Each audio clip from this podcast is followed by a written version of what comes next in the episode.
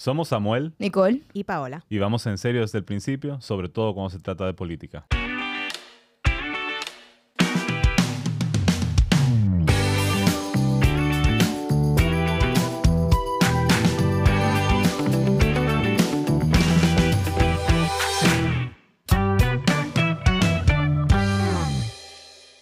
Hemos hablado mucho sobre el valor de la participación política, pero esa participación se da en el marco del sistema democrático, que podemos decir que es todo menos perfecto. Por eso hoy nosotros queremos eh, hablar sobre esas imperfecciones.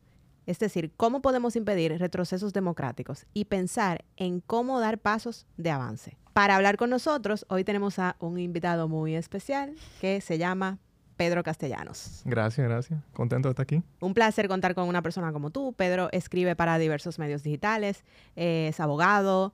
eh, tú escribes para Acento, para el Meeting. En un momento para tiro libre. Es, eh, es un abogado con una pluma eh, tremenda, súper joven. ¿Cuántos años tú tienes, Pedro? 29. Un muchachito. Niño. O sea, que genial de verdad abordar este tema tan importante con él. Ah, gracias, gracias por la invitación. Eh, bueno, yo quiero que entremos en materia rápido, preciso y conciso. Y vamos con la primera pregunta que preparamos para ti. Hmm. ¿Cómo tú piensas la, la democracia? O sea, ¿cuáles, ¿cuáles tú entiendes son los pilares de un sistema democrático? Porque en este podcast hablamos mucho de la democracia como un remedio, como más y mejor democracia, sí, pero como que hay cosas que hay que problematizar también. Entonces, este capítulo lo quisimos hacer por eso y por eso te invitamos, porque Mm. sabemos que es un tema que te encanta. Sí. Entonces, por eso te pregunto, ¿cómo, ¿cómo tú piensas la democracia? ¿Cuáles tú entiendes que son los pilares de un sistema democrático? ¿Qué no puede faltar para categorizar algo como un sistema democrático? Yo veo la democracia como un eterno problema, la verdad. Pero un problema en clave positiva. Eh, yo pienso la, democracia también como un proceso de construcción histórica. Eh, la primera idea que me viene a la mente con esa pregunta es que la democracia no significa hoy lo que significaba hace 50 años, obviamente. Eh, para nosotros, por ejemplo, hoy es impensable pensar la democracia mm, de manera censitaria o restringida, como votan cierta- ciertas personas solamente. Eh, en República Dominicana, ustedes lo saben mejor que yo, el voto de la mujer se instauró en el 1942, si no me equivoco. Sí, Entonces, era, éramos una democracia precaria en algún momento, eh, pero yo lo veo así, yo lo veo como un dilema en constante construcción y hay algo que, que la filosofía política ha rescatado y que yo pienso que es súper interesante pensarlo también, que es que la democracia encierra una paradoja en sí misma, que es que mientras más perfecta es, menos democracia termina siendo. Eh, por Wow. aquello de que la democracia se construye, el contenido de la democracia se construye con la propia democracia, pero eso tiene mucho que ver también con cosas que, que enseñan en la, en la filosofía del derecho, que, que tiene que ver con si la democracia es democracia porque hay algunas cosas que son intangibles, pero mientras más cosas intangibles se preservan para la democracia, pues cada vez habrá menos cuestiones que podemos decidir de manera democrática y bueno, por eso pienso que, que es un, un dilema en construcción. ¿Y, y cuáles tú entiendes que son como los pilares? Los pilares. eh, yo pienso que sobre todo la limitación del poder, los derechos individuales, eh, la adopción de, procedimientos de toma de decisiones colectivas que partan de la premisa de que todos somos iguales, tenemos la misma participación eh, y un mismo nivel de dignidad mínima. Eh, yo pienso que básicamente a partir de ahí todo se rastrea hacia, hacia esos tres postulados básicos. Sí, parecería como que la participación es como el, el- el elemento central. O sea, que si hay proyectos que buscan excluir esos proyectos, pudiéramos empezar a pensarlos como ajenos a, a- a ese proyecto de democracia que nosotros estamos. Sí, bueno, hay, hay- hay personas que dicen que la participación política es el derecho de los derechos. O sea, si yo puedo decidir sobre cuáles son mis derechos, porque tengo el derecho a la participación política. Entonces, en la raíz estaría sobre todo la participación. ¿Cómo yo soy capaz de decidir colectivamente la extensión de mi derecho fundamental a la salud? Es con un proceso que me garantice la participación para yo tener voz en, en la definición del contenido de ese derecho. Yo pienso, por ejemplo, en, en un Trump que fue electo mediante votación. No, no es como una contradicción que tú entiendas el triunfo electoral de un candidato como lesivo para el sistema democrático. Si tú lo entiendes así. Sí, Lo, lo- lo hablamos el otro día. Eh, yo, pues, claro, e- esa es la paradoja. O sea, democráticamente hablando, personajes como Donald Trump o Bukele o Pedro Castillo, eh, que, que es el ejemplo más reciente, o Bolsonaro, tal, deben tener cabida. Eh, el dilema que se nos presenta, y por eso comencé con ese primer término, la, la democracia es un dilema porque yo no, si restringo a estos sujetos, entonces peco de antidemocrático. Pero si los legitimo más allá de lo razonable, entonces también todo degenera en un escenario antidemocrático. Exacto. O sea, Samuel hablaba, por ejemplo, de eso, de que el- las personas que excluyen no deben tener cabida, pero también esa es precisamente la paradoja. Claro. O sea, recientemente nosotros vimos cómo en Alemania eh, hicieron una redada y apresaron a un grupo de personas que estaban planificando un golpe de Estado. Golpe de Estado. sí. Que son personas que no reconocen la constitución alemana. Pero que están en un partido que está reconocido en Alemania. Exacto. Sí, Pero también están dentro de las instituciones alemanas. Claro. Yo, yo creo que uno de los desafíos es como poder ver a tiempo que, que hay personas que, que se esconden bajo el manto de la legalidad, pero que en realidad llevan proyectos autoritarios y hay quienes dicen incluso que la, la campaña de reelección de Trump, esa, esa segunda elección en la que él participó, era más fundamental para, para el proyecto democrático de los Estados Unidos que su primera campaña. Es decir, bueno, ganó un, un personaje autoritario en los Estados Unidos, pero si somos capaces de verlo ya ejerciendo el poder, entonces el poder castigarlo, el que exista la posibilidad de castigarlo, de que él no se postergue eh, en, en el poder, es lo que garantiza, digamos, la, la salud de las instituciones democráticas de los Estados Unidos. ¿Tú estarías de acuerdo con eso? Sí, claro. La gran prueba es siempre después, o sea, cómo la democracia digiere estos episodios, que, que no son nuevos, ni mucho menos. O sea, eh, el libro de, de Iván Ermakov, que lo tengo aquí, eh, repasa algunos episodios históricos de que ha pasado. Lo que pasa es que la gran, eh, mm, digamos, la gran moraleja, entre comillas, muy entre comillas, que dejó la Segunda Guerra Mundial era precisamente que la democracia no es solamente vota por mayoría simple. La democracia requiere otra cosa. Ahí nace el concepto de la paradoja de la, de la democracia, porque si la democracia no es solamente votación por mayoría, sino también ciertos derechos específicos como igualdad entre el hombre y la mujer, plena participación política. Y luego hablamos del Estado social. ¿Cómo puede haber democracia si yo no tengo condiciones vitales mínimas, dígase salud, educación Exacto. pública, eh, higiene en las calles, medio ambiente equilibrado, propiedad privada, iniciativa privada para, para el desarrollo económico? O sea, hay un sinnúmero de cosas y uno habla con mucha naturalidad de esto ahora, pero hasta la Segunda Guerra Mundial, insisto, no se, no, ese discurso no predominaba. Incluso en los juicios de Nuremberg, cuando sancionan a Himmler y a Compañía por Acciones luego del, del, del, del Holocausto, quedó en evidencia eso, la, la, la respuesta o el denominador común en la réplica que dieron estos sujetos en, en los juicios de Nuremberg fue, bueno, pero la ley alemana me amparaba. La constitución y la ley alemana amparaban informalmente lo que pasó. Y ahí la, filosofía dijo, claro, ahí la filosofía dijo, espérate un segundo, o sea, democracia no solamente que levantemos la mano y contemos 50 más 1, democracia es otra cosa. Pero, pero espérate, ¿qué fue lo que pasó? O sea, ¿de qué estamos hablando? Bueno, Específicamente. O sea, so- la filosofía puso en entredicho lo que los alemanes utilizaron como justificación para la barbarie de, contra la población judía y dijeron, si hay una ley alemana que ampara lo que yo estoy haciendo, entonces es democrático. Y lo que la filosofía dijo, bueno, vamos a dar un paso más allá y vamos a redefinir la democracia. Democracia no es solamente sentarse en una asamblea de 100 personas y 51 votaron a favor y listo, pasó. Sino que, como aquello de que, eh, sumamente debatible, pero que la ley eh, no es ley, eh, no es, la ley no es justa porque es ley, sino que es ley porque es justa. Entonces, asimismo la filosofía después de la Segunda Guerra Mundial dijo, ah, bueno, la ley que te amparaba a ti no era ley porque no era justa. El contenido al, al que eso llevaba, pues evidentemente desnaturalizaba lo que en ese momento se llamaba democracia en Alemania. Sí, yo creo que esa, esa conversación también nos ayuda a entender cuál es el peligro de- del legado autoritario. O sea, de que durante mucho tiempo se tomaron muchas decisiones, se, se aprobaron eh, normativas, leyes ajenas a la voluntad del pueblo. eh, y son esas mismas leyes hoy que, digamos, que intentan regular una realidad. O sea, hay, hay una desconexión entre esa normativa, eh, eh, una brecha entre el de jure y el de facto, que es Mm. sumamente, sumamente peligroso. Claro. Y tú piensas, por ejemplo, en, en la época de la dictadura de Trujillo y luego la de Balaguer, como, cómo se, ¿quién ocupaba los, las curules en el Congreso, por ejemplo? Era casi, casi dedocrática, dedocráticamente. Sí. Tú eres amigo mío, ven, siéntate aquí. Y Claro. eh, mientras esa gente estuvo ahí, mientras esa gente estuvo ahí, ahí se crearon leyes. Claro. Y eso sigue siendo un poco así todavía. O sea, el, el, con- el Congreso sigue respondiendo al presidente, a Al Ejecutivo. que- al Ejecutivo, a pesar de que debería ser que el Congreso, eh, eh, incluso se establece en la Constitución como el, el primer poder eh, del Estado.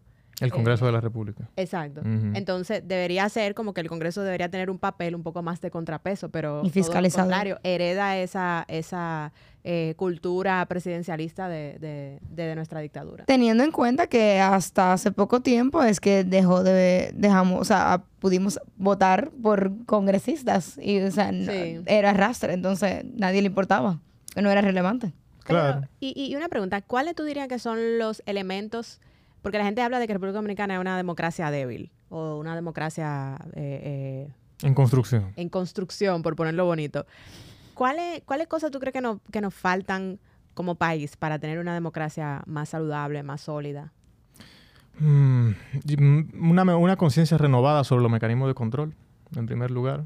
Eh, un protagonismo nuevo sobre cuáles son los derechos de las personas. Eh, hay gente que no se siente legitimada, no sé por qué todavía, a reclamar que el Congreso funcione como funciona.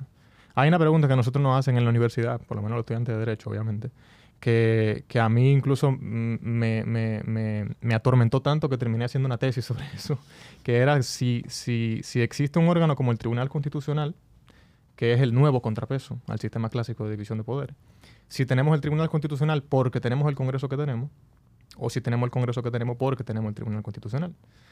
El Tribunal Constitucional ha venido a subsanar un, défi- un- un- un déficit de, representatividad en el Congreso de la República, que lo tienen democracias en construcción como República Dominicana. Eh, ya hay filósofos que dicen que órganos como el Tribunal Constitucional se justifican contextualmente, o sea, dependiendo de si el sistema democrático funciona, po- podemos entender que hay un órgano para entender al Tribunal Constitucional hay que entender dos cosas. Primero, que ejerce tanto o más allá que el legislador, porque puede decirte a ti qué debe decir una ley para ser ley. Y dos, que no tiene representación. O sea, a mí ninguno de los jueces del Tribunal Constitucional me representa. Yo no voté por No ellos. por No me representa en sentido de legitimarlo con el voto popular. Eh, que existe un órgano de esa naturaleza en una democracia como la nuestra tiene una, una explicación que no vamos a agotar aquí, evidentemente. Pero eso atrae, eso ha puesto, pienso yo, en la mente de mucha gente la idea de que, bueno, claro, si este tipo, eh, estos señores no me representan, pero toman decisiones tan trascendentales como el contenido de la ley o, o cómo se tiene que interpretar la Constitución de la República, pues entonces una de dos, o quitamos eso del medio o nos replanteamos el rol de los congresistas en, en este país. Y yo pienso que... Les ponemos un cinturón, un control. Claro, Sí, y al, al final, al final de cuentas, como decía hace un momento, si tú rastreas esa preocupación, al final, ¿qué tú tienes? Un- ¿Cuál es la, con- la conciencia que yo tengo sobre mi, mi derecho a la participación política? O sea, si yo no valoro mi propia participación, lo que hagan me dolerá más o menos, pero no me voy a sentir concernido de manera directa con eso. Y yo pienso que para un país que es democracia, en mi opinión, desde el 96, eso tiene mucha importancia. Es que en el fondo, para mí, lo que estamos diciendo es que eh, no, no nos sentimos dueños Exacto. del sistema democrático, no está legitimado y la pregunta es cómo, cómo se legitima. O sea, yo vuelvo al, digamos, a- a- al inicio de nuestra conversación y del rol fundamental que juega la participación y no solamente en un proceso electoral, porque precisamente de lo que hablamos es que el concepto de democracia trasciende Va más allá, un día, claro. va, va más allá. Es- Claro. Es, es algo día de cada cuatro es- años. Es, algo que tiene que ver más con la esencia de la forma en la que se relacionan los actores de una, de una sociedad. Entonces, ¿cómo se construye ese, ese pacto social? Tú que eres abogado, eh, eh, la constitución, por ejemplo, se supone que debería jugar un papel fundamental eh, en, en- en establecer los límites Claro. del, del sistema, pero ¿a quién representa la constitución? ¿A quién le habla? O sea, ¿quién, quién, quién define, como tú decías un día, el bagaje de, de- de ese pedazo de papel? Ujú. Sí, a, a much- a muchas veces uno hace abstracción de estas cosas y se le olvida que la constitución fue un grupo de gente se sentó y la redactó. Exacto. Y luego hay otro grupo de gente Exacto. que la interpreta y la aplica. O sea, esto no es ajeno a nosotros. Son seres humanos de carne y hueso también, que escribieron eso y, y dicen todo lo que dice ahí. La constitución tiene un bagaje teórico que pienso yo concierne a todo el mundo. O sea, hay un principio básico que es la igualdad y la dignidad. Bueno, dos en este caso. Eh, así que de- desde ahí yo te diría, sí, la constitución es el centro de operaciones de todo. Eh, pero si no se tiene conciencia plena sobre qué es lo que dice ahí de verdad, o sea, a- no solamente a quién le habla, porque insisto, nos habla a todos, pero ¿qué se saca de ahí? ¿Cuál es el bagaje teórico, como dije hace un momento? Que eh, lo- eh, hay una comunidad política muy específica que reproduce la constitución, que no necesariamente es, lo- es la que luego se refleja en la práctica. Es algo que hemos hablado también mucho tú y yo de que, o sea, que la constitución es muy importante, que es bueno que la tenemos, es muy completa. Aquí tenemos muchas leyes, muy buenas, algunas, pero se sienten en el día a día. La gente tiene conocimiento y, eh, a ver, yo creo que es imposible que todo el mundo tenga conocimiento de cabo a rabo de la Constitución y de todas las leyes. Pero se ha hecho ese trabajo de que también e- es un ejercicio democrático, de hacer llegar a la gente esa, incluso esa educación. A mí, no, a mí no me hablaron de la constitución. A mí me pusieron en el colegio a aprenderme algunos artículos, pero eso no es como educación para la democracia, ¿entiendes? Como, o sea, no estamos haciendo ese trabajo. Yo considero en lo personal que no estamos haciendo ese trabajo, que también es importante. Yo, yo acabo de volver de la Junta, específicamente hoy, y vi que tienen como una serie de talleres de participación, democracia, que sé yo qué. Sí, están haciendo ese trabajo, pero la Junta es solamente la Junta que le toca, le compete eso. No, yo pienso que no. A bote pronto te diría que no. La Junta es uno de los actores que participan en el proceso, pero no le concierne eh, encargarse de esa función hasta pedagógica, de, Sí. de, de, de, de- de proyectar el contenido de la Constitución más allá de su texto. Este, Es que yo creo que uno de los principales elementos pedagógicos eh, se juegan desde, o sea, el, el gobierno, el Estado tiene un papel pedagógico. Como, como actúa el Estado, eh, la gente lo va a recibir como algo legítimo. Eh, y yo creo que de- desde el Estado nosotros recibimos muchos eh, dejos como de autoritarismo. Sí. Eh, bueno, po- yo, yo iba a comentar precisamente, hablando de eso, de, de lo que tú decías de la materialización de la Constitución, eh, Paveliza hizo un análisis de los elementos que han caracterizado la economía de República Dominicana. Mm. Y él decía, por ejemplo, hablaba de la pobreza, de la desigualdad, de la brecha de género, del, del, del- el consumo insostenible para el medio ambiente, entre otras cosas. Pero decía que el principal desafío no es solo para alcanzar mayor bienestar, sino para alcanzar más democracia. ¿Por qué? Porque en la medida en la que la gente ve frustradas sus expectativas de una vida digna eh, y percibe al Estado como incapaz de poder responder a esas frustraciones, entonces él decía, estos son los cimientos para que la gente desafíe la democracia y diga, bueno, esta no es la dirección, y elija liderazgos y modelos autoritarios. Sí, yo, yo, yo creo que la política tiene un, un papel fundamental que jugar en el sentido de, de trazar el norte, de decirle a la gente, es el tip- este es el tipo de sociedad en el que, en el que queremos vivir. Porque tú piensas, por ejemplo, en, en eso que dicen eh, Levitsky y Ziblatt, que dicen, bueno, hay una serie de cosas que uno puede como evaluar para identificar a un, a un personaje autoritario No. y hablan de, de rechazar eh, las, las reglas democráticas o que o que no, no legitiman a sus oponentes políticos, pero cuando tú piensas en el contexto dominicano, primero habría que definir cuáles son esas reglas democráticas, más allá de, de ir a votar eh, cada, cada cuatro años, un 16 de mayo o un 19 de mayo. mm, Eh, ¿Aquí alguna vez se han entendido como legítimos los oponentes políticos? Cuando tú piensas en, en los procesos electorales que tenemos en la República Dominicana, donde tuvimos 30 años de una dictadura, eh, le sucede su, su pupilo Balaguer, estuvo 22 años en el poder, estoy brincando los, digamos, las pausas, pero entra el PLD con el apoyo de Balaguer y le llaman el padre de la democracia. Entonces, ¿cuáles son esas reglas que nosotros entendemos como, como democráticas y cuáles son los oponentes políticos legítimos? Porque eh, yo de antemano sé que muchos de esos actores en el día a día eh, no respetan esas, esas reglas del juego que yo quisiera ver en la República Dominicana. Entonces, de plano ya eh, eh, el, el sistema carece de legitimidad. Entonces, yo no puedo usar esas, esas eh, banderas rojas para, para decir aquí hay un proyecto autoritario, porque el proyecto completo de sociedad es autoritario. Hay una cultura autoritaria en el seno de la sociedad dominicana que, que impide que nosotros hablemos de democracia de la misma manera en que se habla de democracia en los Estados Unidos. Entonces, yo siento que es casi como una necesidad de iniciar de cero y decir para la República Dominicana esto es democracia y empezar eh, y continuar y jugar el juego numerosas veces hasta que nos aprendamos la regla, porque incluso acabamos de sufrir eh, una, una suspensión electoral, claro. que, que aquí, bueno, la academia es casi inexistente, pero una academia eh, fuerte en cualquier parte del mundo estaría escandalizada, eh, Sí. porque eso supone un retroceso de, de- de siglos. O sea, eso evidencia eh, la naturaleza autoritaria del sistema político en la República Dominicana. O sea, la democracia supone precisamente que tú eh, normalices el juego, que lo juegues tantas veces que las reglas sean intuitivas para ti. Y aquí no parece haber nada eh, intuitivo. No, aquí no pasamos unas elecciones sin usar la palabra fraude en algún momento. Exacto. Y eso yo pienso que es algo... La gente, la gente lo normaliza mucho, eso, pero no es normal que tú entres a una competencia electoral con la idea del fraude entre ceja y ceja. Sí. El voto que tiene, el voto que tenemos que defender. Claro, no es solamente una cuestión estética, esta es una cuestión metodológica. ¿Cómo yo, cómo yo puedo ir legítimamente a votar pensando de antemano que me van a hacer fraude? Y tú mencionaste una palabra que yo creo que, que es clave también, cultura. Y yo la, la complementaría con cultura política. Claro. La democracia también tiene mucho de cultura política. Hay muchas formalidades, reglas de la mayoría, instituciones, árbitros, como la Junta Central Electoral. Pero hay un componente de que sumamente metafísico, pero cultura política es importante. Y, y- pensemos, por ejemplo, en lo que ha pasado en Perú. Cómo, cómo el sistema reaccionó a eso. Por eso yo, también pienso que un buen termómetro de qué tan democrático un sistema es siempre ex post. Es cómo reacciona el sistema ante, los, ante los desafíos que le, que le plantean. Estados Unidos reaccionó durante un proceso que no fue solamente de noviembre a enero, noviembre 2020, enero 2021, cuando sale Trump y entra Joe Biden a la presidencia. Fueron cuatro años en los que el sistema estaba constantemente reaccionando contra Ardiendo. eso.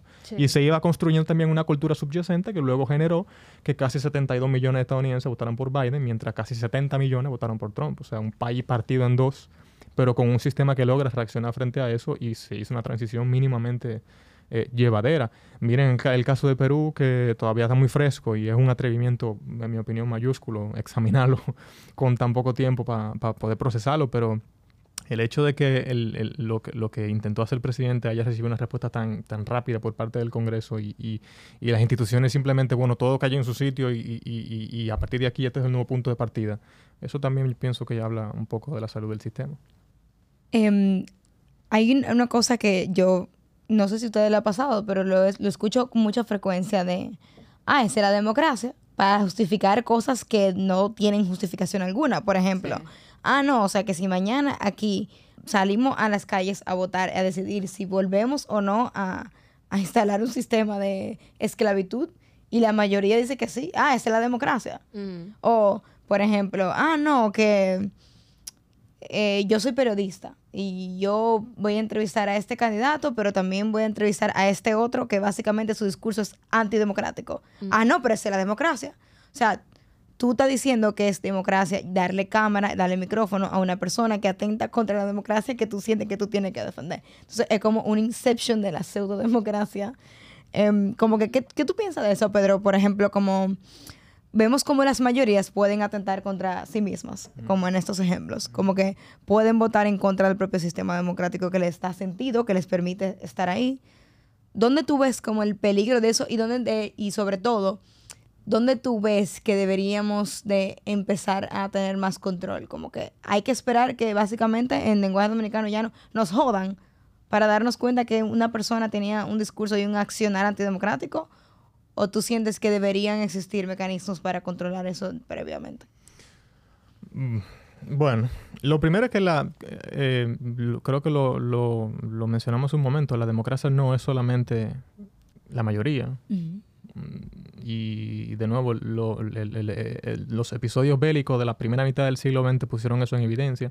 Y luego se construyó una teoría profundísima sobre la separación conceptual entre democracia formal o procedimental y democracia sustancial, o sea, la democracia de las formas. Hay regla de la mayoría, hay democracia. Y la gente dijo no. Hay regla de la mayoría y hay otros contenidos que son importantes para llegar al momento democrático. O sea, cuando yo voy a votar, hay un sinnúmero de precondiciones que el, el Estado ha satisfecho ya en, en mi, en, mi, en mi provecho, satisfecho, satisfizo, no sé. Hay un sinnúmero de precondiciones que ya quedan satisfechas cuando yo voy a ejercer el voto. ¿Cuáles son esas condiciones? Los mismos derechos individuales que están en la Constitución. La vida, la dignidad, la salud, la educación, el trabajo, propiedad privada. Todo eso tiene que estar satisfecho previo a el ejercicio de la democracia. Medios regulados, financiamiento Claro. electoral. Por eso, cuando hay capital político que atenta contra esas condiciones, ahí hay un problema. Nadie puede genuinamente pensar que se puede crear capital político aquí defendiendo el restablecimiento de la esclavitud, por ejemplo. Nadie puede Como la pensar... dictadura de Trujillo, por ejemplo. Claro. Como hay. Nadie puede, por lo menos seriamente... Le dieron micrófono y cámara. Nadie puede pensar en eso. Entonces, no sé si, si, si te voy respondiendo con eso, pero yo pienso que lo primero es entender eso, que democracia no es solamente, insisto y lo he dicho ya un par de veces, no es pararse ahí a votar o levantar la mano si tú eres asambleísta y decir estoy a favor, estoy en contra. Hay un, antes de hacer, de levantar la manito ahí en, el, en la Cámara de Diputados o en el Senado, hay que haber entendido previamente que hay un sinnúmero de cosas sin las cuales la democracia no es democracia que son el contenido de la democracia. O sea, el arroz blanco sabe a arroz blanco hasta que tú le echas algo. Entonces, O sea, que tú, por ejemplo, no... ¿Qué tú dices de ese ejemplo que te pone Nicole? De, hay un candidato antidemocrático que quiere reivindicar la Dictadura. la dictadura de Trujillo, tú le darías un micrófono. Si tú tienes un programa de radio o en este podcast, por ejemplo, tú le darías un micrófono. No, justo para el candidato, pues yo tengo una concepción muy específica del periodismo, pero no, yo no se la diera, claro que no. Eh, por lo que te digo, o sea, el capital político se construye de muchas maneras y una de esas es precisamente incidiendo en la opinión pública. O sea, Sí. los, los, los intermediarios de la opinión pública, periódicos, redes sociales, todas las plataformas digitales, tienen un rol brutal en la construcción de la democracia y en la construcción de la oferta electoral que, sobre la cual gira la democracia. Entonces, Exacto. Pero para mí eso, o sea, yo creo que hay algo importante a, a rescatar ahí y destacar, y es que la, la democracia al final eh, es un proyecto de, como tú decías, de, de seres humanos, somos, somos personas, entonces en, en la democracia hay como también un- una lucha entre las instituciones y las personas que la hacen cumplir, que parecerían ser dos ideas contrarias, pero yo creo que el papel que juegan los demócratas eh, para, para defender eh, ese proyecto democrático es fundamental. O sea, tienen que haber voces que salen en defensa de, de los derechos, por ejemplo, de las minorías. sí. O sea, a pesar de, eh, por ejemplo, un voto eh, eh, mayoritario, sea simple o calificado, tienen que preservarse los derechos de las minorías o tiene que preservarse la esencia eh, de, de un proyecto democrático que, que defiende derechos básicos fundamentales, que, que- que es contrario a cualquier eh, ejercicio, que, ejercicio político que incita a violencia. claro. Eh, o sea, esas voces son, De son hecho, fundamentales. Yo me voy más allá. En el libro de, de Levitsky y Ziblatt, Cómo mueren la democracia, eh, hay las cuatro condiciones que ellos identifican para advertir eh, preventivamente de un líder eh, antidemocrático o de una figura política antidemocrática son cuestiones actitudinales. Y es muy importante eso porque, por ejemplo, en 2020 hay un estudio que se publicó bajo el título El presidencialismo en su laberinto, que puso en evidencia que la variable actitudinal, o sea, cómo tú ejerces el cargo público, sobre todo cuando tú eres representante electo por voto popular, tu actitud frente a ese cargo determina en muchas ocasiones cómo tú terminas ejerciendo ese cargo. Por eso dicen, hay una frase que a mí me gusta mucho, que no solamente aptitud, sino también actitud. Entonces, lo que tú dices no es eh, eh, irrelevante, ni mucho menos. O sea, al contrario, yo pienso que tiene una importancia fundamental. Cuando una persona, por ejemplo, accede a la presidencia de la República sin creer posible que algún día pueda perderla en un proceso electoral válido y legítimo, democrático, eso es una cuestión actitudinal que determina el talante democrático de una persona, o en este caso el talante antidemocrático, siguiendo con el ejemplo que estamos discutiendo. Eh, ese estudio es muy bueno y yo, y yo invitaría a todo el mundo que, que le echara un ojo porque de verdad que en, en la arena política actual, que ya ha dejado de ser local, hemos visto que lo que pasa en, en Brasil o en Estados Unidos termina a muchas veces replicándose, matices más, matices menos, pero termina replicándose en otra parte Sí. la, la democracia y la, y la política democrática ya yo no la entiendo particularmente desde las fronteras políticas tradicionales. Eh, hay que tomar muy en cuenta, la, el- como digo, el factor actitudinal, o sea, con qué actitud se accede a los puestos que se legitiman a través del voto popular. Eso yo pienso que es fundamental. Y son cosas que, como tú sugieres, Pau, eh, se van dejando caer sutilmente. A veces ellos mismos no se dan cuenta. Mm. Y esa es información importante para uno como lector. Sí, yo me quedo, yo me quedo un poco con, con, con la idea de que la democracia es un proceso, eh, de, que, de que es un, un, un proceso que, que se construye sobre la base del tiempo, eh, de, que es de que la democracia es costosa y no en el sentido eh, en el que se refiere a la gente en términos monetarios, sino de que, de que las, las, los comportamientos cívicos y democráticos se aprenden eh, y, y- uno aprende aprendiendo, o sea, siendo parte del juego. Entonces, eh, sin dudas la República Dominicana es un proyecto democrático muy joven. Nosotros salimos de una dictadura hace 60 años y, y como decía ahorita, le, le siguieron unos proyectos también... Las secuelas. a- a- la- las secuelas, eh, proyectos también a- autoritarios. Entonces, amén de, de quienes hablan de una transición democrática en el 78, eh, tú hablabas del 96 como ese momento donde de repente...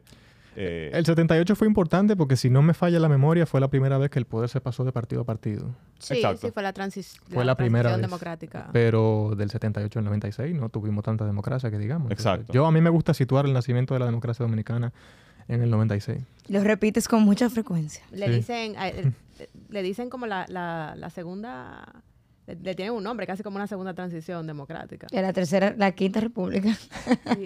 No, no, le, tiene- le tienen un nombre. No lo sé. Pero es muy interesante cuando tú ves, por ejemplo, el discurso de Leonel, cuando él asciende al poder, Mm. porque él de alguna forma entierra simbólicamente a los liderazgos de la transición democrática. Intentó. Intentó, exacto. O sea, él dice, bueno, estos liderazgos, Peña Gómez, o sea, y, y pone a Peña Gómez al lado de Balaguer, eh, Uy, Dios mío. situándolo un poco como, bueno, ya eso es pasado, entonces ahora viene el, viene la, la- el, el futuro. O sea, ya- Ese borrón y cuenta nueva que es tan peligroso. Sí, y casi que, que es como una forma de, bueno, el futuro está en la en, en, en esta economía global, en la tecnología, etcétera, pero dejando atrás, dejando atrás eh, algo muy importante, que es precisamente esa educación en democracia, por ponerlo de alguna forma, de que él pactó con, con, un- con, con Balaguer. Eh, Que terminó siendo decisivo, bueno, en parte, en las elecciones del 2000 también. Exacto, entonces ahí eh, tuvimos esa transición entre comillas, pero seguimos dentro de ese mismo, de esa misma lógica eh, de Balaguer eh, señaló a su sucesor, básicamente. Sí, hay una, hay una parte de la cultura política que no se ha abandonado todavía, pero eh, hay que integrarse en ella para entenderla y a partir de ahí entonces combatirla. Eh, ¿Y, qué- y qué tú le dirías a la gente que entonces, si escucha este capítulo, dice, ah, pues entonces la democracia baraja en eso y busquemos otra cosa? Eh, ¿Qué tú le dirías a esa gente? Lo que dijo Samuel, que la democracia es un, es un proceso y un producto humano que se construye día a día, que el desacuerdo político no se puede ver como un, un pugilato o como una arena de combate, que el desacuerdo es el punto de partida de la cultura política que postura la constitución dominicana que está en vigor hoy, y, y que al contrario, que, que eso debería ser un incentivo. Que es el mejor de los, de los, ¿cómo era? El mejor de los sistemas imperfectos. Es el más No, perfecto. no es el mejor, pero es el menos... no, no, el no sé cómo es, pero va por ahí. el menos sí. imperfecto de, de todos los sistemas. Exacto. Claro. Sí, curiosamente el futuro parece estar en el, en el pasado, o sea, en, en- en no desconocer ese, ese ejercicio cotidiano de, de aprendizaje eh, democrático. Claro. Bueno, en Perú se lo están planteando a raíz de lo último que pasó. O sea, que no somos los únicos que nos estamos haciendo esa pregunta. pero- Bueno, nosotros quedamos con más preguntas que respuestas y yo creo que esa es la señal de que este fue un, capítulo exitoso. Pedro, gracias. No a ustedes, señores. Eh, aquí, aquí el invitado eh, llegó con dos libros que luego vamos a recomendar, pero podemos hacer un spoiler, ¿no? Sí, claro, dale. Léalo, invitado. Los libros que te Eh, trajo. Sí, el primero, yo ya yo sé que Samuel se lo leyó de arriba abajo. Eh, Cómo mueren las democracias, de Steven Levitsky y Daniel Ziblatt. Muy importante, sobre todo, para entender cómo se puede anticipar a, a una figura política relevante que contravenga las normas democráticas. Y el otro tiene un título en inglés. Yo no tengo un buen inglés, pero lo voy a intentar. Ruling. Oneself Out, de Iván Ermakov, que rápidamente trata la teoría de las abdicaciones colectivas, es decir, cómo las comunidades políticas se aniquilan políticamente a sí mismas a través de un proceso democrático. Y ahí examina el caso de la Alemania con el ascenso del Partido Nacional eh, Socialista de, de Hitler y el caso de Francia con el régimen de Vichy en la década del 40. En ambos casos se dio algo muy particular y no voy a agotar mucho tiempo en eso, que esto no se entiende rápido, pero eh, fueron eh, procesos democráticos, reformas constitucionales, sanción de leyes a través de, de- de estamentos representativos que condujeron al establecimiento de un régimen que no era democrático. Entonces, la democracia produce menos democracia, es una cuestión súper interesante y bueno, ese libro ayuda, pienso yo, a entenderlo bien. Bueno, entonces ya saben, nos pueden hacer preguntas en arroba en serio desde el principio, en Instagram, TikTok, Twitter, Facebook, eh, Be Real. en verdad no tenemos Be Real todavía. No, hay que abrirlo. Cada, cada miembro del equipo tiene uno, menos Pedro que se rehúsa. Me rehuso. Eh, Pedro, yo no tengo Be Real tampoco. A tu vez. Pero sale en mis Be Real. o sea. Pero mira, tú tienes que abrir uno. Me y toca, también eh, léanse los artículos de Pedro Castellanos en el meeting, Diario Libre, ojalá. ¿Qué más?